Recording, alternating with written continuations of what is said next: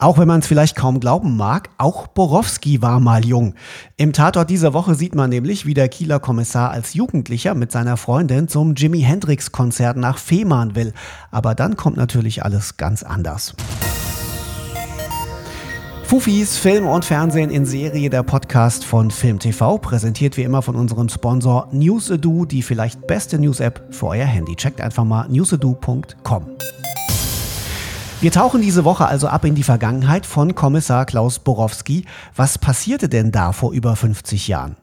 Ja, wir werden zurückgebeamt in den September 1970. Susanne und Klaus aus Kiel wollen zum Jimi Hendrix Konzert nach Fehmarn, dem Love and Peace Festival. Und sie wollen trampen, so wie sich das gehört. Aber das funktioniert alles nicht so richtig. Was?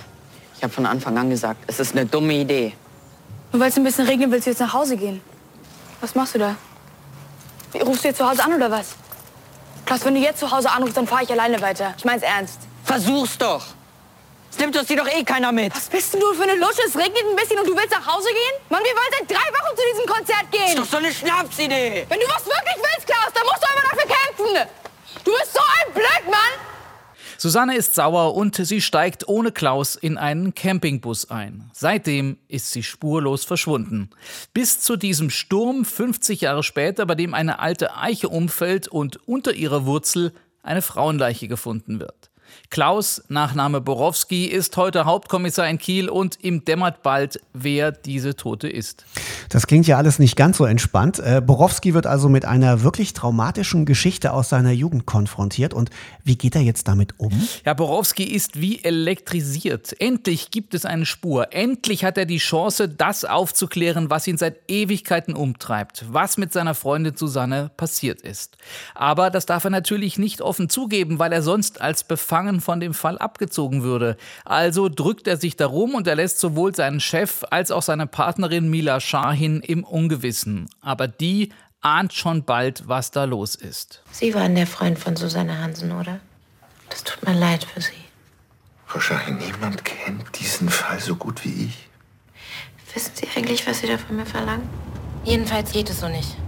Ich muss Sie bitten, mit Schlade zu sprechen, sonst tue ich's. Borowski macht natürlich trotzdem weiter. Wenn er je einen Fall lösen wollte, dann diesen.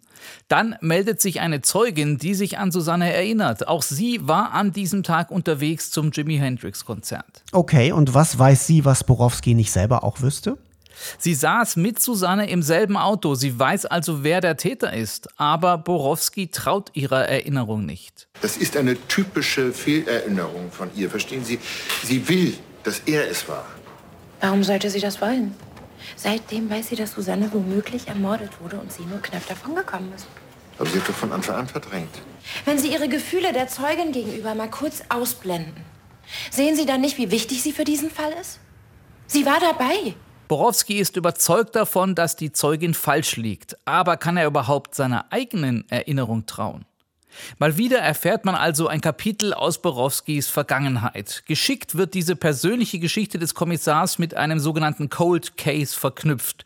Dass Borowski längst in Rente sein müsste, wenn man mal genau nachrechnet, geschenkt.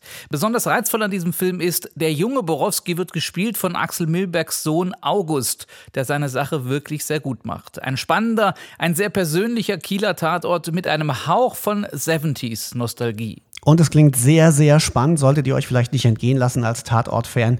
Die neue Folge heißt Borowski und der Schatten des Mondes und wenig überraschend kommt er am Sonntag um 20.15 Uhr im ersten.